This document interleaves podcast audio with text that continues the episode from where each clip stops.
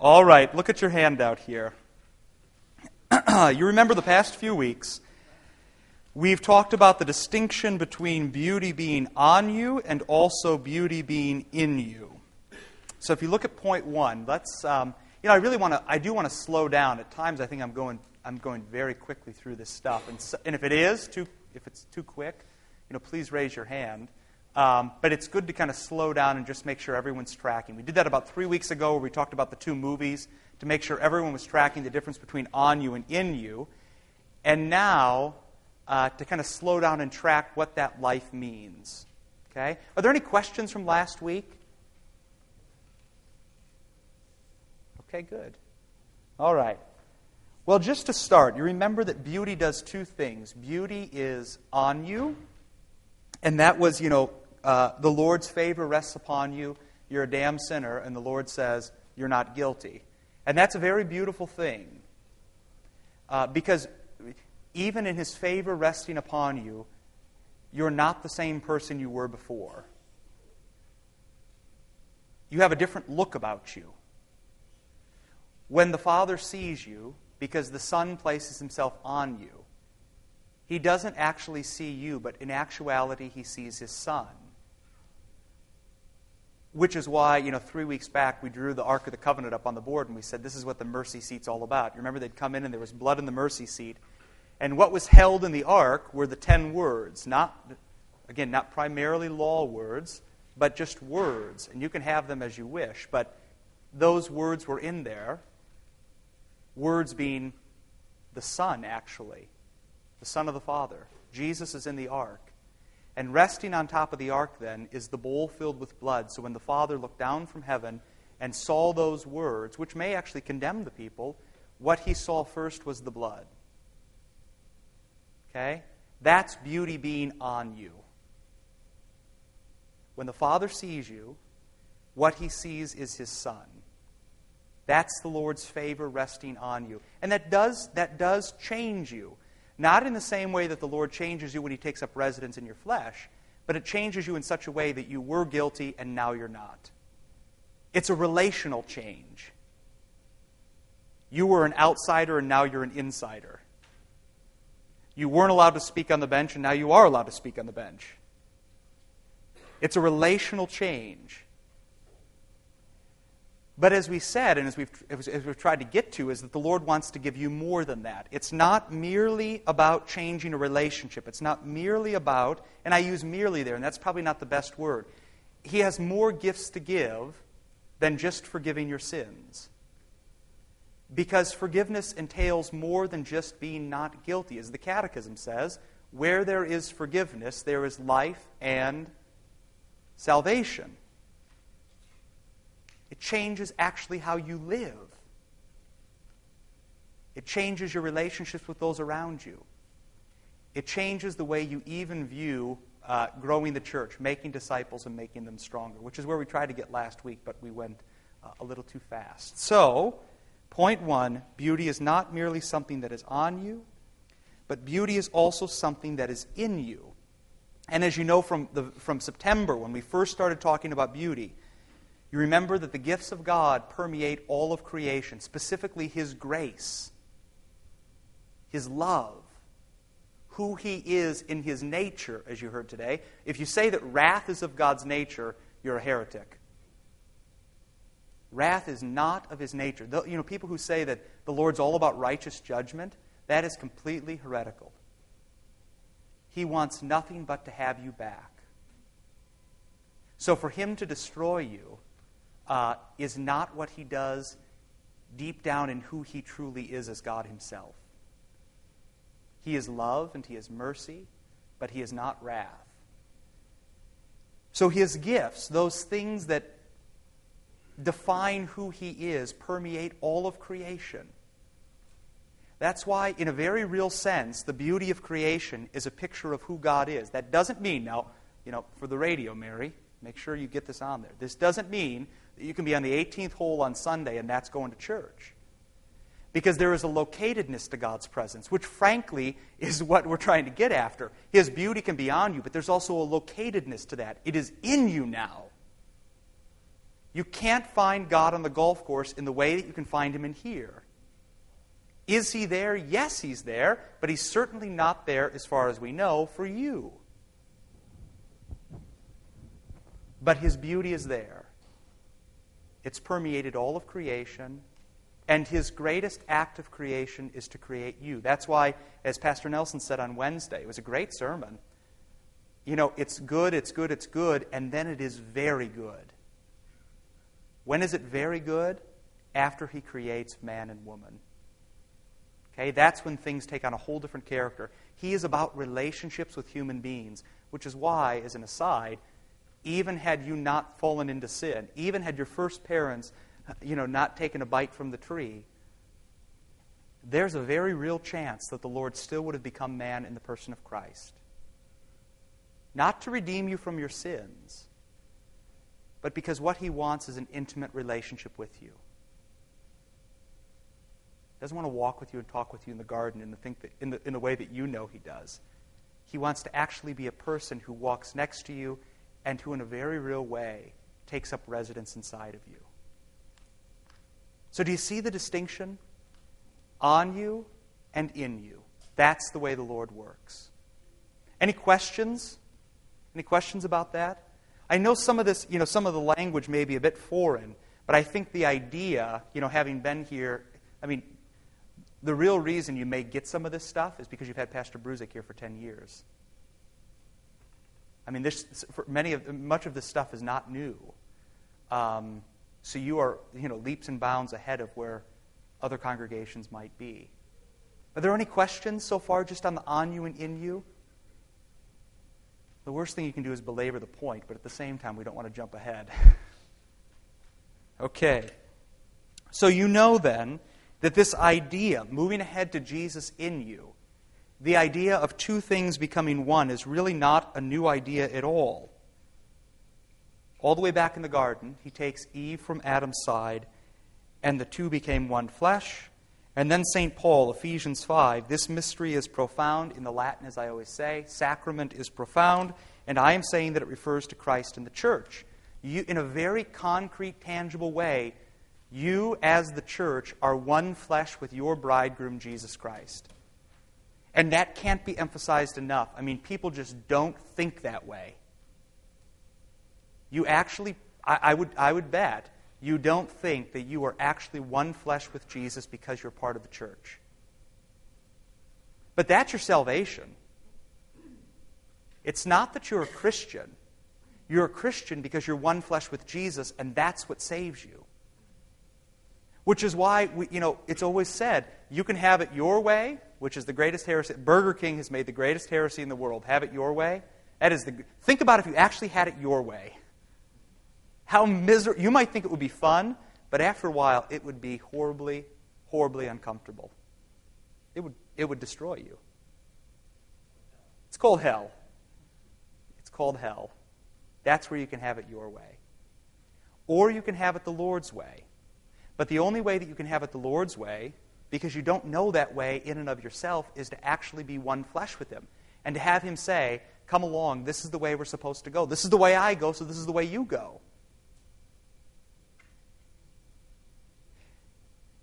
The only reason a person goes to hell is because they say, I'm going to have it my way. And what the Lord says is, He's not going to force you to go His way.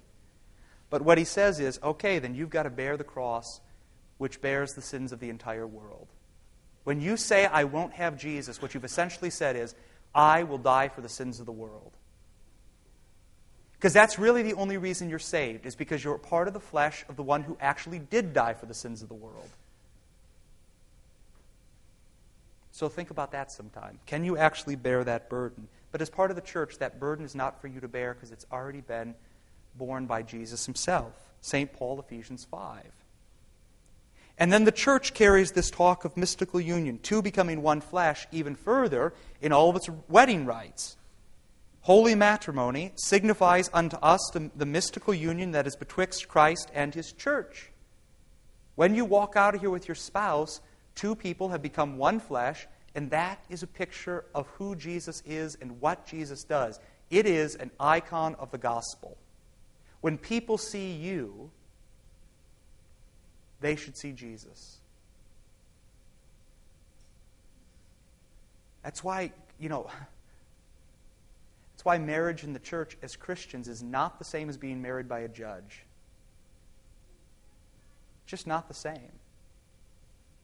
Because when you're married by Jesus, He puts you together and He forms you into an icon of who He is with His bride, the church. A judge can marry you, but not in the same way that Jesus can marry you. And so it's a great joy when, then when people say, you know what, we really want to get married out in the park, but you know what, Pastor? We're going to get married in the church because this is where the Lord resides. This is where He is located, and this is where He puts His people together. Because then when they walk out the door for the first time as husband and wife, the minute they walk out here and people are snapping photos and throwing rice and doing whatever people do, they are a picture of the gospel. They are different than when they walked in here two hours earlier. They're not the same. And then the goal of every Christian marriage is to go out and to show, show to the world who Jesus is and what Jesus does. He loves, He's merciful, He's compassionate, He's obedient, He finds joy in all things. So the church carries this idea of a mystical union, which frankly the church didn't come up with. Jesus came up with all the way back in Genesis 2. St. Paul carries on, and now the church says, yeah, that's right. Two people become one flesh. They're joined, and they're different than they were before. But you can see the overarching analogy is what? What's the overarching analogy in all of these examples? Marriage. You ever seen The Princess Bride? I'm always worried that when I'm at a wedding, you know, you say the word marriage like 16 times, that you're going to say, how do they say it in the movie? I'm not going to say it because I'm being recorded right now. What's that? That's exactly right. And it's the priest who does it. I'm always, that goes through my mind at every wedding. And I've actually never seen the full movie because I frankly can't stand it. But I have seen that part. You know I've been asked to say it that way? is, that the, is that the same wedding where you're supposed to. Really? I would actually pay money to hear that. but that does go through my head. Every time we have a wedding, I think to myself, don't slip up and say it like that. Because, you know, 90% of the people will laugh. That's their idea of what a marriage is all about, the Princess Bride. But the church then carries that even further because Jesus does. The Holy Supper is a marriage banquet. It's where the new bride and her bridegroom come together and have this, the greatest meal you could ever imagine. You know, what's gone astray in our culture, at least I think, are marriage receptions. So, you know, Slusselmans, as you think about wedding receptions, think about this. Think about Jesus and his bridegroom. You know, what he wants to do is have good food and fine drink with his bride. He wants to throw a party. He wants to invite a ton of people who shouldn't be invited. And he wants them all to feast uh, and then to go home happy. And the, the Holy Supper is the place where Jesus meets his bride, where Jesus meets his bride and says, Let's have a banquet. And it's actually better than the banquet you know because it's the holy body and precious blood. It's his soul and it's his divinity. It's all of who Jesus is. You don't just eat his flesh and blood, you consume the Godhead. You consume the body, the blood, and the soul and the divinity of Jesus. So when I went to the shut in and she says to me after the Holy Supper, Pastor, I don't think I have the Holy Spirit anymore, it was a great tragedy. Because you can't say that. In Christ, as St. Paul says, all the fullness of the Godhead dwells bodily. When you consume the body and blood of Jesus, you are consuming God Himself. You can't say, I don't have the Spirit, and you can't say the Father doesn't love me. Because all of who God is, you actually consume in the Holy Supper. And look throughout the Scriptures. When the Lord enters a place and touches it, He changes it. The widow's son at Nain. He doesn't just say, Young man, I say to you, get up. He says, Young man, I say to you, get up. And what does he do? Touches him. That's the way the Lord works. When He speaks and He touches, He transforms who you are.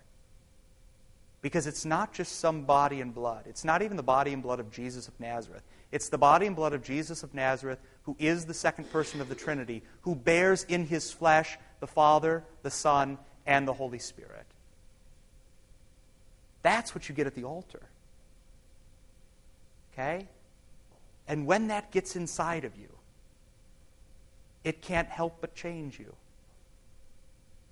And we could talk for hours about how we think those changes happen. And that may not be the best way to go about it. That might actually be a loser's game. But all you need to know is you are what you eat. You are what you eat. Whatever you can find in Jesus, now you should be able to find in you. Okay? And then we had the great quote from then we had the great quote from R.S. Thomas from his poem. And God said it was part of myself he gave me, the lamb was torn from my own side.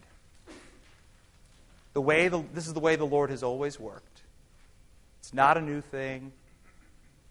We're not inventing anything with talking about beauty.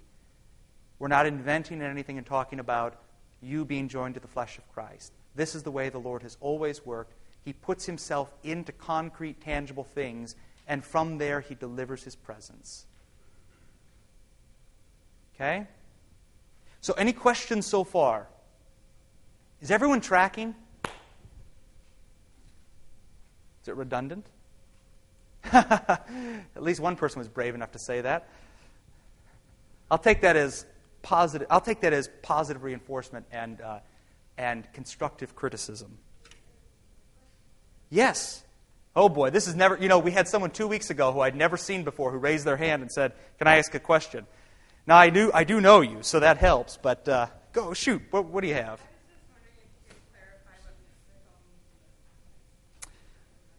Mystical. Um, you know, probably isn't the best word. Mystical just means some sort of mysterious or sacramental presence. Okay? Yeah. Thank you, though. That's a, that's a brave question and a good question. So then also you. Number three. The Lord who is beauty is not merely on you, but the Lord who is beauty is also in you. And the great Luther quote, then, where he says he doesn't merely want to remove his wrath from you, but he also wants to dwell in you in his fullness. That's the fulfillment of all the Lord's got to give. To merely be on you is not to go full blast. To. To come to church and have your sins forgiven and not to go to the supper is not to have Jesus full blast. Which is part of the reason uh, why we've realized that not communing kids at a younger age is a big tragedy. It's a big mistake because the Lord wants to get inside of those kids. I mean, one of the greatest things we do is now we've got young kids who, I'll tell you this. Well, two things. One, the sermon today just reinforced all of that that understanding is overrated, and two, uh, that what kids understand is underestimated completely. I told the women on Friday, you know, Emma, it's like the Little Mermaid. The only, thing I, the only reason I know anything about the Little Mermaid is because I'm reading this book, Who's Afraid of Postmodernism, where he uses the movie The Little Mermaid. I don't think I've ever seen it. I don't think I want to see it. uh, but the mermaid, I think, uses the fork as a comb and then Holly said it was called a what? Dinglehopper? Yes, see? Pay attention. Um, you know, that's how Emma is. She sees keys and knows that they are keys, and then the next minute she thinks they are a spoon. she sees a basketball and knows it's a ball, and the next minute thinks it's a baby doll.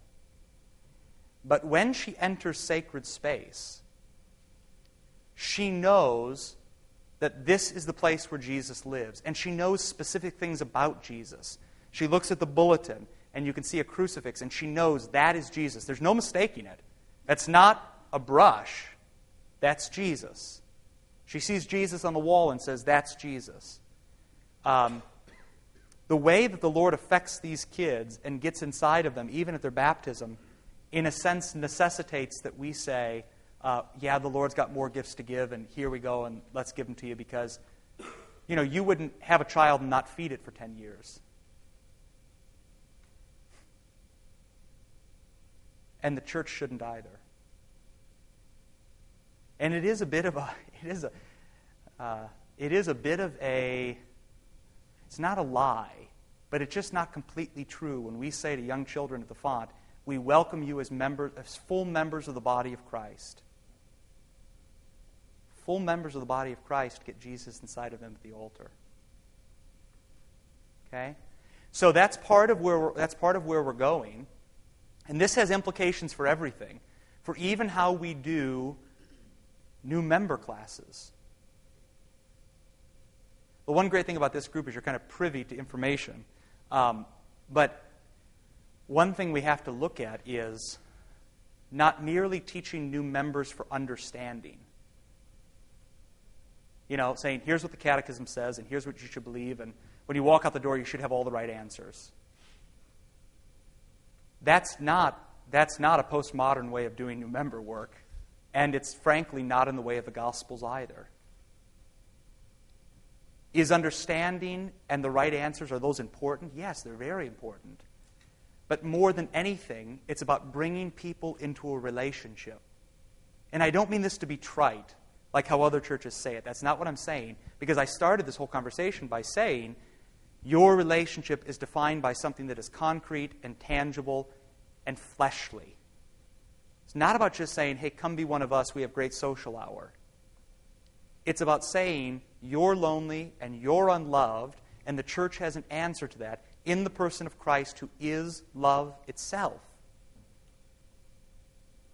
And you can't get that by just coming 12, you know, 12 Tuesday nights.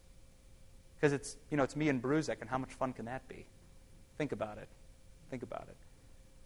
What you need is a longer process where there are different stages.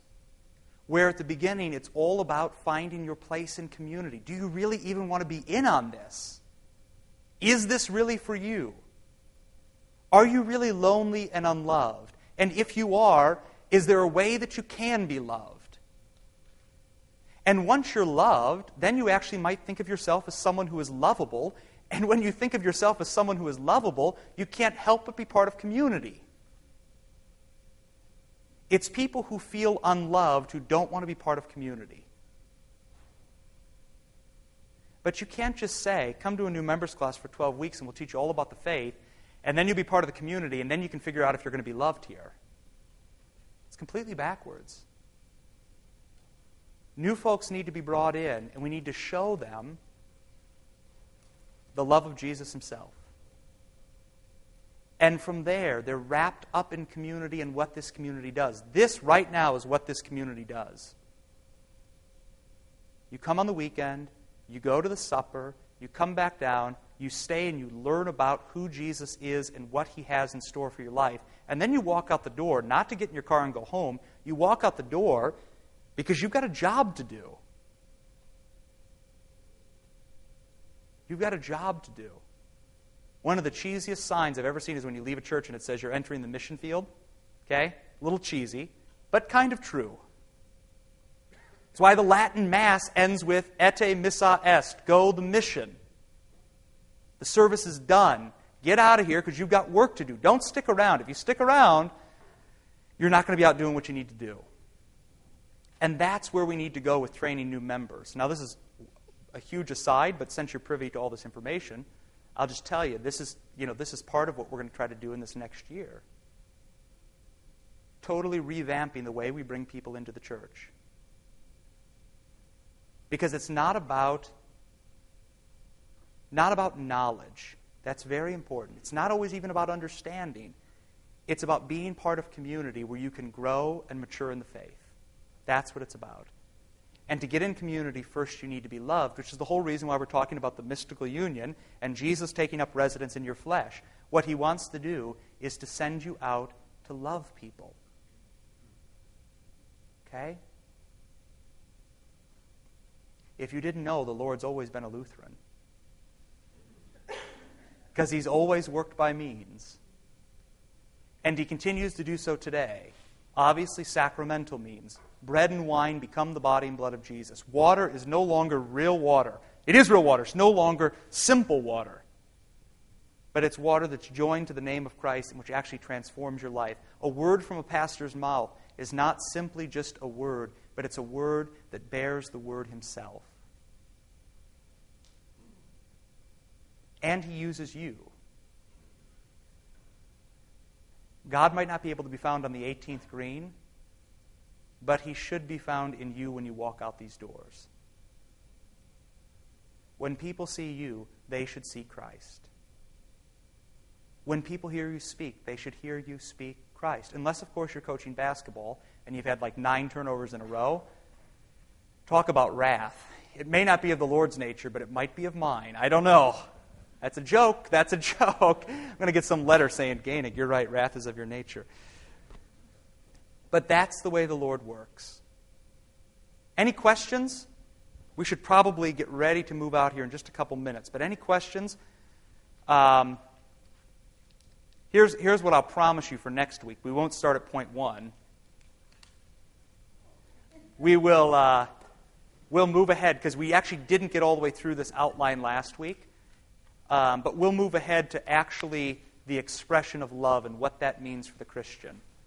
Because that is primarily how you know the Lord, as love incarnate. Okay? Any questions? Anything? Yeah, Jonathan.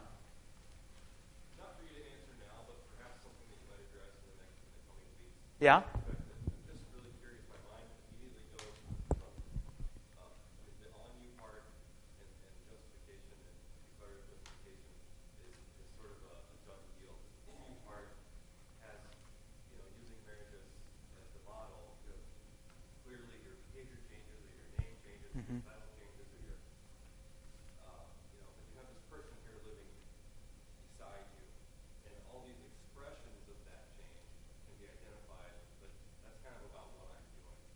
Yeah.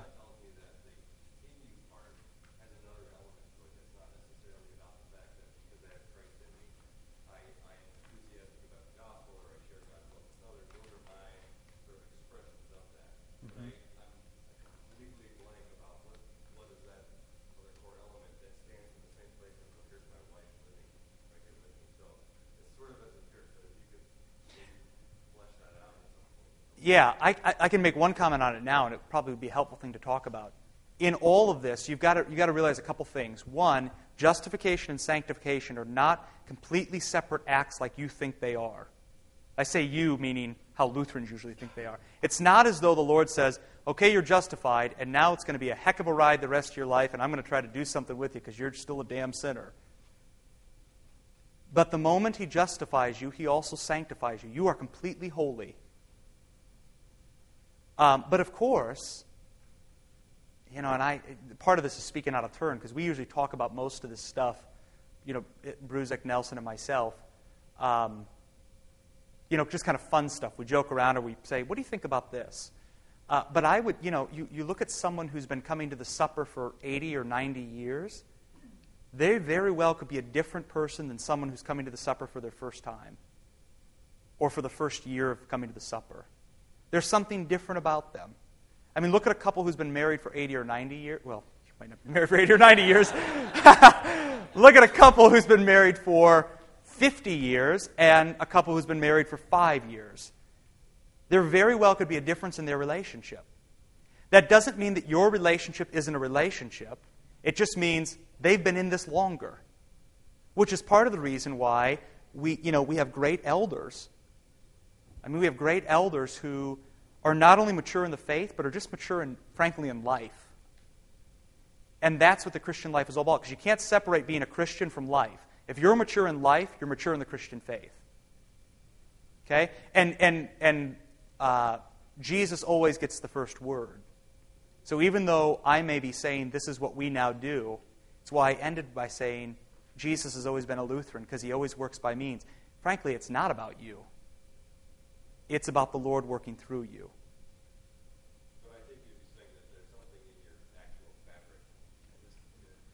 Mm-hmm.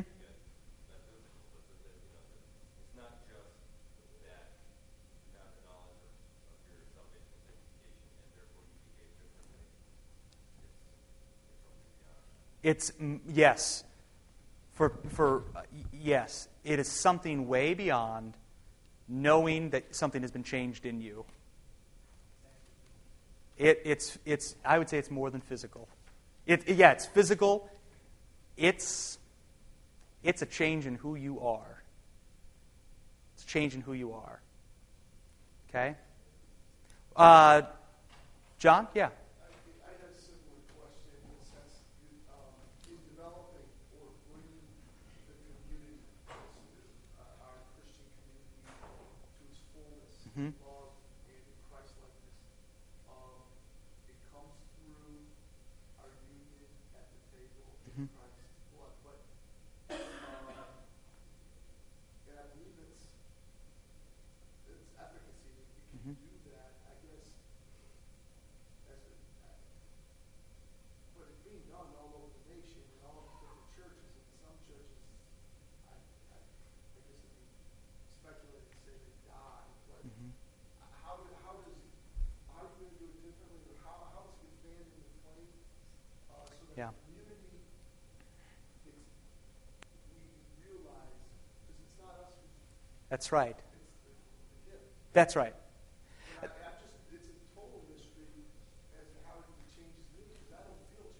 That's right. That's a very good question. How does the Lord uh, do that with community? Someone, and I'll tell you this very quickly before we go. Someone on Friday morning made an interesting observation. We were talking about the catechumenate and how we change new member stuff and bringing people into relationship and whatever. And they said, um, I don't see a great change in community here from just pick a year, five years ago. And, and, and, and the person said, How can we begin to see that? Now, I, I would disagree, uh, even in three years. I would disagree that there's been a change in community, and here's why. Uh, there are people that are wholly for community. They are all about running with Jesus. And there are people that come here that aren't about running with Jesus. And the goal is not to just say, then you shouldn't be here. The goal is to say, come on, let's run with Jesus. But I would, if I was a betting man, I would, I would bet that the number of people who don't want to run with Jesus are now no longer the majority, but are actually the minority. I actually think if you look around the room, not just this room, I mean in church on Sunday, a majority of the folks want to do what's best. And this happens primarily, as you just said, by coming to the Eucharist. That's what it's all about. But it's bigger than that. It's a Eucharistic life, it's a mystical union life, which is why lately there's been this huge surge in coming to confession. As Luther says, when I urge you to go to confession, I'm merely urging you to be a Christian. So community changes when that stuff happens. Sure, sure, you cannot go to confession, but community kind of remains the same. You cannot come to the supper, you cannot come to church, but community kind of remains the same. In fact, it may even get worse. But if you're in contact with Jesus himself, if you're in the place where he puts himself into you, we don't always know how it changes community, but you can rest assured that it does. Because that's just who Jesus is. He is change. And he's change when he touches people. That's just, in the, that's just the Gospels. Okay? So, how do, how do we see it happen? Be in contact with the Lord and his gifts. That's how it happens.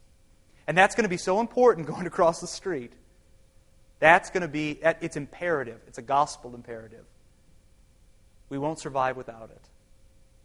Okay? Anything else? All right, thank you. Let's pray and uh, we'll be on our way. Lord, remember us in your kingdom and teach us to pray.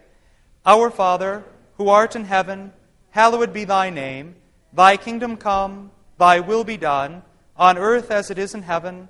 Give us this day our daily bread, and forgive us our trespasses, as we forgive those who trespass against us. And lead us not into temptation, but deliver us from evil. For thine is the kingdom, and the power, and the glory forever and ever. Amen.